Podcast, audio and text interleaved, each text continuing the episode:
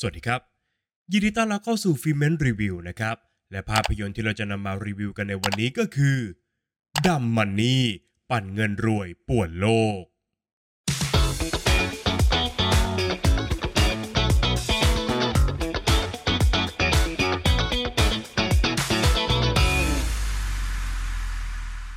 สร้างจากเรื่องจริงของคีตกิลนักวิเคราะห์การเงินคนหนึ่ง ที่เลือกจะลงเงินก้อนสุดท้ายในชีวิตไปกับหุ้น GameStop ครับ จากนั้นเขาก็ได้โพสต์แผนการลงทุนของตัวเองลงในอินเทอร์เน็ต แต่แล้วเรื่องราวของเขาเนี่ยกลับโดนใจผู้ชมในวงกว้าง จนกลายมาเป็นการเคลื่อนไหวทางสังคมครั้งใหญ่ครับ เมื่อชนชั้นแรงงานจำนวนมหาศาล ต่างรุมซื้อหุ้น GameStop จนราคาของมันเนี่ยพุ่งขึ้นหลายร้อยเท่าเลยนะครับ เดือดร้อนถึงนักลงทุนใน Wall Street ที่ต้องหาวิธีการแก้เพกการเคลื่อนไหวในครั้งนี้ให้ได้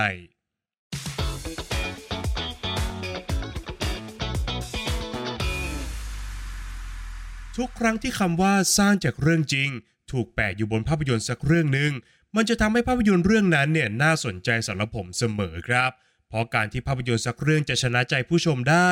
มันย่อมเกิดขึ้นได้จากรากฐานสำคัญอย่างเรื่องราวที่ดีนั่นเองครับ โดยเฉพาะเรื่องราวของคนตัวเล็กๆ ที่ร่วมมือกันพลิกชะตาของตัวเอง เพื่อเอาชนะบางสิ่งที่มันยิ่งใหญ่กว่าครับ อย่างไรก็ตาม เรื่องจริงที่มันอยู่เบื้องหลังของภาพยนตร์เรื่องดัมมันนี่ มันว่าด้วยเรื่องราวของตลาดหุ้น รวมไปถึงการลงทุนนะครับ ซึ่งมันก็เป็นสิ่งที่อยู่ไกลตัวผมเป็นอย่างมาก หากใครกำลังกังวลในประเด็นเดียวกันกับผมนะครับ ผมบอกได้ตรงนี้เลยครับว่าสบายใจได้ครับ เพราะว่าตัวหนังเนี่ยมีการสื่อสารที่แข็งแรงมากพอ ในการทำให้ผู้ชมนั้น เข้าใจสถานการณ์ต่างๆ ของตัวละครได้ แม้ว่าจะไม่เคยเข้าใจเรื่องหุ้นมาก่อนเลยก็ตามครับ หรือพูดให้ชัดเจนมากขึ้นก็คือ ภาพยนตร์เรื่องดัมมันนี่ ไม่ใช่หนังที่ว่าด้วยเรื่องของตลาดหุ้นเป็นหลักครับ หากแต่มันเลือกจะวิพากษ์สังคม ถึงปัญหาความเหลื่อมล้ำ ผ่านเรื่องจริงอันน่าเหลือเชื่อของตัวละครมากกว่าครับ บทภาพยนตร์นั้นมีความแยบยลและก็ชาญฉลาดมากๆนะครับ เพราะแม้ว่าศูนย์กลางของเรื่องราวนั้น จะโฟกัสไปที่คีตกิลตัวละครมวยรองบ่อนที่น่าหลงรักครับ เขาเป็นคนที่เชื่อมั่นในแนวทาง และก็กล้าจะเสี่ยงด้วยการนำเงินก้อนสุดท้ายในชีวิตของเขาเนี่ย มาลงทุนในหุ้นที่ไม่มีใครสนใจนะครับ แต่ถึงกันนั้น เนื้อหาที่ทำให้ผู้ชมเนี่ยกลายเป็นส่วนหนึ่งของเรื่องราวได้ก็คือ การสำรวจชีวิตของกลุ่มตัวละครแวดล้อม ซึ่งเป็นดั่งตัวแทนของผู้ชมในชีวิตจริงครับ ไม่ว่าจะเป็นนางพยาบาลหญิงที่ติดหนี้นักศึกษาสาวที่ค้างจ่ายค่าเทอม และพนักงานรับจ้างที่เงินเดือนไม่พอใช้ครับ ทั้ง 3 ตัวละครนั้นคือกลุ่มตัวละครที่มีปัญหาชีวิต และต่างก็ต้องดิ้นรนในวิถีทางของตัวเองทั้งสิ้นครับ ซึ่งความหวังเดียวของพวกเขาถูกจุดขึ้นโดยคลิปวิดีโอแนะนำการลงทุนของคีตกิลนั่นจึงทำให้พวกเขากลายมาเป็นหนึ่งในผู้ร่วมลงทุนในหุ้น GameStop ด้วยเช่นกันครับ อีกฝากฝั่งหนึ่งที่ทำให้ชะตากรรมของเหล่าชนชั้นแรงงานนั้น ต้องเผชิญหน้ากับความอึดอัดคับข้อง และการต่อสู้กับสายป่านที่มันไม่ยาวนักของตัวเองครับ มันก็คือทัศนคติ รวมไปถึงความฉลาดแกมโกงของเหล่ามหาเศรษฐีในตลาดหุ้น Wall Street ด้วยทุนทรัพย์ที่มันเหนือกว่านับร้อยเท่าพันเท่า ตลาดหุ้นจึงเป็นพื้นที่ผูกขาดสำหรับพวกเขาครับ ในขณะที่เหล่านักลงทุนรายย่อยนั้น มีค่าเฉลี่ยอยู่เพียงแค่ 100 วันเท่านั้น ก่อนที่พวกเขาเนี่ยจะขายหุ้นแต่ละตัวทิ้ง เพื่อจะนำเงินมาหมุนใช้ในชีวิตประจำวัน ซึ่งมันก็ทำให้เหล่านักลงทุนใน Wall Street นั้น เพิ่มกำไรของตัวเองได้อย่างไม่มีที่สิ้นสุดครับ โดยเหตุการณ์ทั้งหมดของภาพยนตร์นั้น เกิดขึ้นในยุคการระบาดของไวรัส แต่ตัวหนังก็ไม่ได้ทำตัวเป็นผู้บันทึกวัฒนธรรมในยุคสมัยออกมาอย่างชัดเจนขนาดนั้นนะครับ หากแต่บรรยากาศแห่งความหวาดกลัว ถูกใช้เพื่อเสริมความอึดอัด ในช่วงเวลาที่เราเนี่ยอยู่ได้แต่ในบ้าน เผชิญหน้ากับความโดดเดี่ยว และก็ต้องตัดสินใจทุกอย่าง โดยที่ไม่รู้เลยนะครับว่า อนาคตของโลกยุคหลังการระบาดเนี่ยมันจะมีหน้าตาเป็นอย่างไรครับ ทุกอย่างของภาพยนตร์เข้มข้นขึ้น เมื่อการลงทุนของเหล่าคนรากหญ้า ไม่ได้เป็นเพียงการแสวงหากำไรระยะสั้นอีกต่อไปครับ หากแต่มันเริ่มสะท้อนความโกรธแค้น ที่พวกเขาเนี่ยมีต่อระบบที่มันไม่เป็นธรรม และก็ทะยานใหญ่จนกลายมาเป็นการประกาศจุดยืนของชนชั้นแรงงาน ต่อความเหลื่อมล้ำในตลาดการลงทุนของ Wall Street ครับภาพยนตร์เลือกจะโยนคำถามที่ง่ายและก็จับต้องได้ให้กับตัวละคร แต่มันก็เป็นคำถามที่หนักอึ้งในการหาคำตอบเช่นกันนะครับว่า พวกเขาเนี่ยคาดหวังกำไรจากหุ้นที่ตัวเองซื้อมามากขนาดไหน เพราะเงื่อนไขสำคัญของสถานการณ์ก็คือ เมื่อไหร่ก็ตามที่นักลงทุนรายย่อยนั้น ตัดสินใจขายหุ้น GameStop ในมือของตัวเอง เหล่ามหาเศรษฐีก็จะกลายเป็นผู้ชนะในเกมนี้ทันทีครับ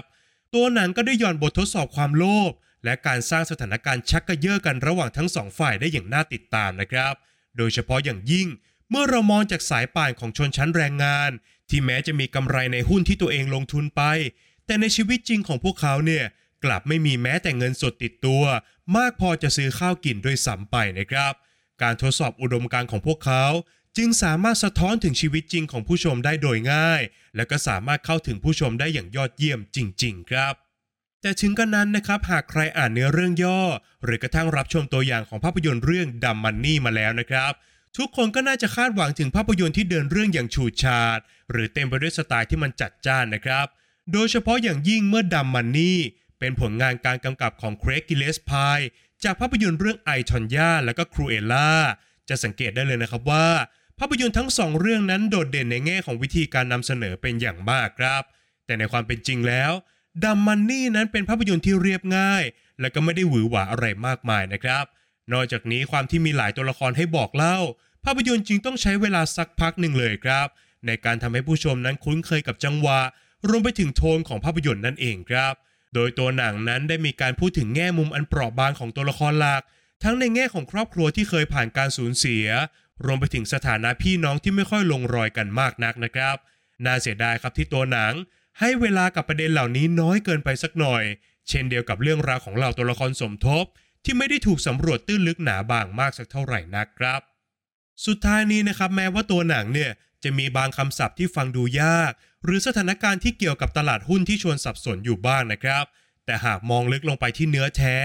ดัมมันนี่ไม่ใช่ภาพยนตร์ที่พูดถึงเรื่องหุ้นเลยนะครับ แต่มันคือภาพยนตร์ที่สะท้อนถึงสงครามระหว่างชนชั้น เมื่อคนหาเช้ากินข้ามเนี่ยร่วมมือร่วมใจกัน ลุกขึ้นมางัดข้อกับคนรวยในวอลล์สตรีทเมื่อมองจากมุมนี้แล้ว มันก็ยิ่งทำให้ภาพยนตร์นั้นสามารถดึงผู้ชม ให้กลายเป็นส่วนหนึ่งของเรื่องราว แล้วก็ลุ้นตามไปกับกลุ่มตัวละครรองบ่อนได้จนจบเรื่องครับ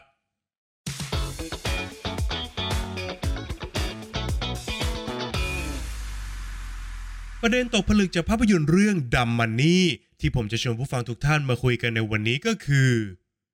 แรงสั่นสะเทือนของชนชั้นล่าง สามารถเขย่ากรงของชนชั้นสูงได้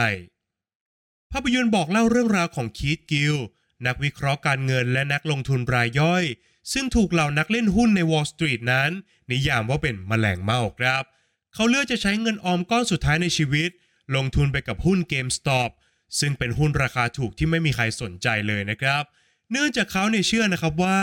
หุ้นตัวนี้ถูกประเมินค่าเอาไว้ต่ำเกินไปครับ นอกจากการลงทุนแล้วคีตเนี่ยยังมีงานอดิเรกด้วยการเป็นยูทูบเบอร์อีกด้วยนะครับ และเขาก็เลือกจะนำไอเดียในการลงทุนของเขา มาบอกเล่าลงในช่องของตัวเอง แต่กลับกลายเป็นว่า การลงทุนในครั้งนี้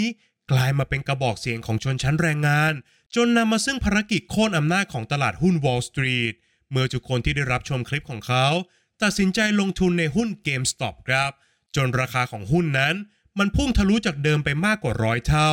และเกิดเป็นปรากฏการณ์ที่ถูกพูดถึงในวงกว้างครับ ในทางปฏิบัติแล้วนะครับเหล่าแมลงเม่ามักจะถือหุ้นตัวหนึ่งได้ไม่เกิน 100 วัน และก็มักจะรีบร้อนขายหุ้นในมือ เมื่อราคาเนี่ยดีขึ้นจากเดิมเล็กน้อยเท่านั้น เพื่อหวังจะทำกำไรในระยะสั้นนั่นเองครับ ซึ่งเหตุผลหลักก็ไม่ใช่เรื่องที่ยากเกินคาดเดานักนะครับ เพราะสายป่านของชนชั้นแรงงานนั้น สร้างกว่านักเล่นหุ้นมืออาชีพหลายเท่าตัวครับ พวกเขายังคงต้องการเงินสดมาหมุนเวียน เพื่อจะเติมเต็มคุณภาพชีวิตในแต่ละวันนะครับ แต่สิ่งที่น่าเจ็บปวดมากกว่าก็คือ บางครั้ง ราคาหุ้นที่มันผันผวนและก็คาดเดาไม่ได้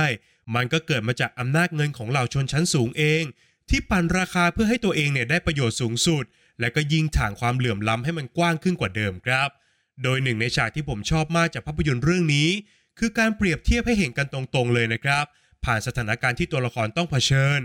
กลุ่มตัวละครหลักเนี่ยดีใจอย่างสุดตัวเลยนะครับ เมื่อทรัพย์สินของหุ้นที่พวกเขาลงทุนไป งอกเงยจากเดิมจากหลักร้อยเนี่ยเป็นหลักพันเท่านั้นนะครับ แต่ในทางกลับกัน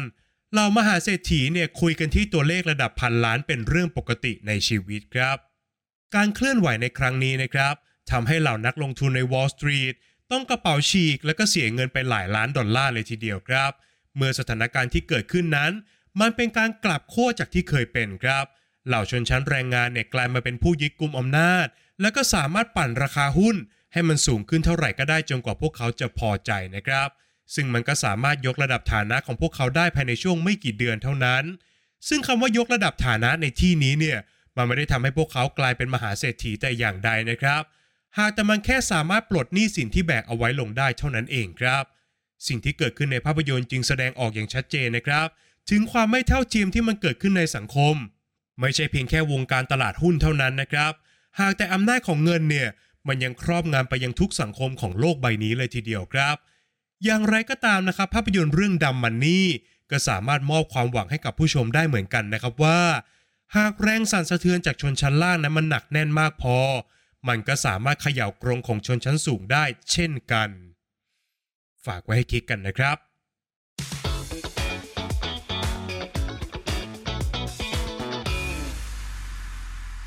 และก็มาถึงช่วงการให้คะแนนของภาพยนตร์กันแล้วนะครับ ในส่วนของบทภาพยนตร์นั้นผมขอให้ไว้ที่ 8 คะแนนครับ หากตัวหนังเนี่ยเลือกจะเล่าเรื่องราวของ Keith Gill เพียงคนเดียว มันก็คงจะเป็นภาพยนตร์ชีวประวัติทั่วไปครับ แต่ความชาญฉลาดของบทภาพยนตร์ก็คือ การเพิ่มเหล่าตัวละครสมทบ ซึ่งเป็นดั่งภาพสะท้อนของผู้ชมในสถานการณ์ของเรื่องครับทำให้ผู้ชมนั้นสามารถเชื่อมโยง และก็ต่อติดกับเรื่องราวได้ แม้ว่าผู้ชมจะไม่มีความรู้เรื่องการเล่นหุ้นเลยก็ตามนะครับ แต่ก็เป็นเรื่องที่น่าเสียดายเหมือนกันนะครับ ที่ตัวหนังไม่ได้เล่าตื้นลึกหนาบางของทุกตัวละครมากสักเท่าไหร่นัก ภาพรวมของหนังเนี่ยจึงเป็นเพียงการจับจ้องไปที่ปรากฏการณ์ที่เกิดขึ้นเท่านั้นครับ ในส่วนของงานสร้างนะครับผมขอให้ไว้ที่ 6 คะแนนครับ งาน production โดยรวมนั้นอยู่ในเกณฑ์มาตรฐาน ทั้งงานด้านภาพ การสร้างบรรยากาศ รวมไปถึงการกำกับศิลป์นะครับ แต่โดยส่วนตัวแล้วผมรู้สึกครับว่า ตัวหนังเนี่ยสามารถตัดต่อให้มันกระชับ หรือสนุกขึ้นได้อีกสักระดับหนึ่งครับ สังเกตได้เลยนะครับว่า ช่วงไหนก็ตามที่ตัวหนังเนี่ยมีการใส่ลีลาลงไปในการเล่าเรื่อง เช่น การหยิบเอามีมในอินเทอร์เน็ตเนี่ยมาเล่นสนุกอย่างเมามันนะครับช่วงเวลานั้นเนี่ยจะดูสนุกกว่าช่วงอื่น ซึ่งช่วงอื่นเนี่ยมันค่อนข้างราบเรียบอยู่พอสมควรครับ ในส่วนของนักแสดงนะครับผมขอให้ไว้ที่ 7 คะแนนครับพอลดาโนยังคงมอบการแสดงที่ดีตามมาตรฐานของเขา เขามอบความเรียบง่ายให้กับตัวละคร ในขณะเดียวกัน ก็แสดงให้เห็นถึงความเปราะบาง และก็อ่อนแอในบางเวลาด้วยเช่นกันนะครับ หากบทภาพยนตร์เนี่ยเพิ่มเนื้อหาในส่วนของปูมหลัง รวมไปถึงชีวิตครอบครัวของตัวละครมากกว่านี้ ผมเชื่อเหลือเกินนะครับว่า พอดาโน่เนี่ยจะยิ่งถ่ายทอดตัวละครนี้ ออกมาได้ยอดเยี่ยมกว่าที่เป็นอยู่แน่นอนครับ ข้อคิดที่ได้นะครับผมขอให้ไปที่8คะแนนครับ จากคนที่ไม่รู้เรื่องตลาดหุ้นเลยแบบผมเนี่ย การที่หนังสามารถหยิบเอาเรื่องการเงิน มาสะท้อนปัญหาความเหลื่อมล้ำในสังคมได้ ถือว่าเป็นแง่มุมที่มันชาญฉลาดมากๆครับ เพราะการได้คลุกวงในไปกับเหตุการณ์ทั้งหมด ทำให้ผู้ชมเนี่ยได้เห็นทัศนคติของกลุ่มตัวละครที่มันหลากหลาย ซึ่งมีเงื่อนไขในชีวิตแตกต่างกันครับ จนทำให้เข้าใจทั้งปัญหาความไม่เท่าเทียม รวมไปถึงเรื่องราวของการเล่นหุ้นไปพร้อมกันในครั้งเดียวเลยนะครับ ส่วนสุดท้ายก็คือส่วนของความสนุกนะครับ ผมขอให้ไว้ที่ 6 คะแนนครับ โดยส่วนตัวแล้วผมรู้สึกชอบภาพยนตร์ที่สร้างจากเรื่องจริงอยู่เสมอนะครับ ซึ่งเรื่องจริงของดัมมันนี่เนี่ยมันเป็นเรื่องจริงที่น่าสนใจมากๆครับ แต่ผมคิดว่าวิธีการที่ตัวหนังเลือกจะเล่าเนี่ย ทำให้ตัวหนังขาดความเร้าใจเกินไปสักหน่อยครับ โดยเฉพาะในช่วงองค์ที่ 3 ซึ่งเป็นช่วงบทสรุปของหนังทั้งเรื่อง ผมอยากให้มันเข้มข้นกว่าที่เป็นอยู่อีกสักหน่อยหนึ่งครับ จากคะแนนทั้ง 5 ส่วนนะครับหารเฉลี่ยกันออกมาแล้วทำให้ภาพยนตร์เรื่องดัมมันนี่ปั่นเงินรวยป่วนโลก ได้คะแนนเฉลี่ยจาก Filmment ไปอยู่ที่ 7 คะแนนครับ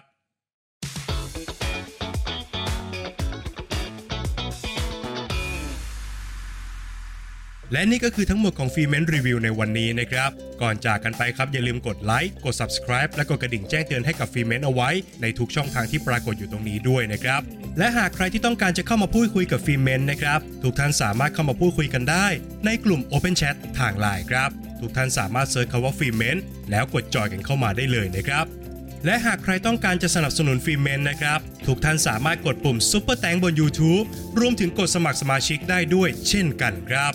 ใน EP หน้า Filmment จะนำเสนอคอนเทนต์อะไรนั้นต้องขอให้ติดตามกันด้วยนะครับสำหรับวันนี้ Filmment ขอลาไปก่อน สวัสดีครับ